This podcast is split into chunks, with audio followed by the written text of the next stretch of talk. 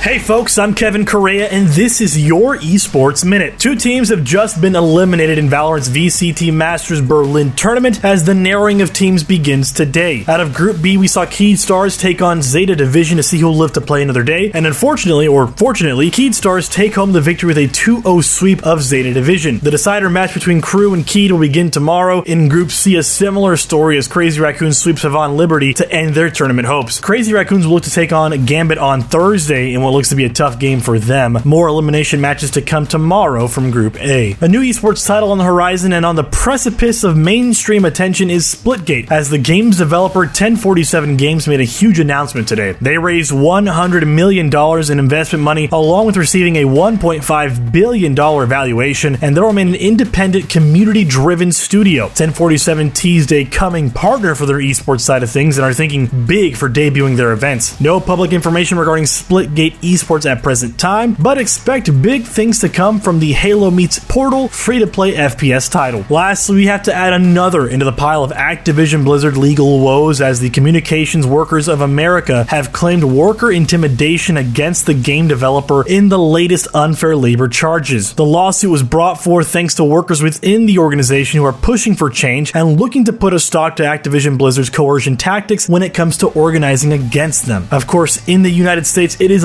illegal to prevent employees from organizing against said companies. I'm Kevin Correa, that's my time, and that has been your Esports Minute. Follow us on Twitter at Esports Network and at Correa24, and be sure to visit esportsnetwork.com for more stories written by our great staff, as well as connect with us on our Discord channel. We'll update you again tomorrow on Wednesday.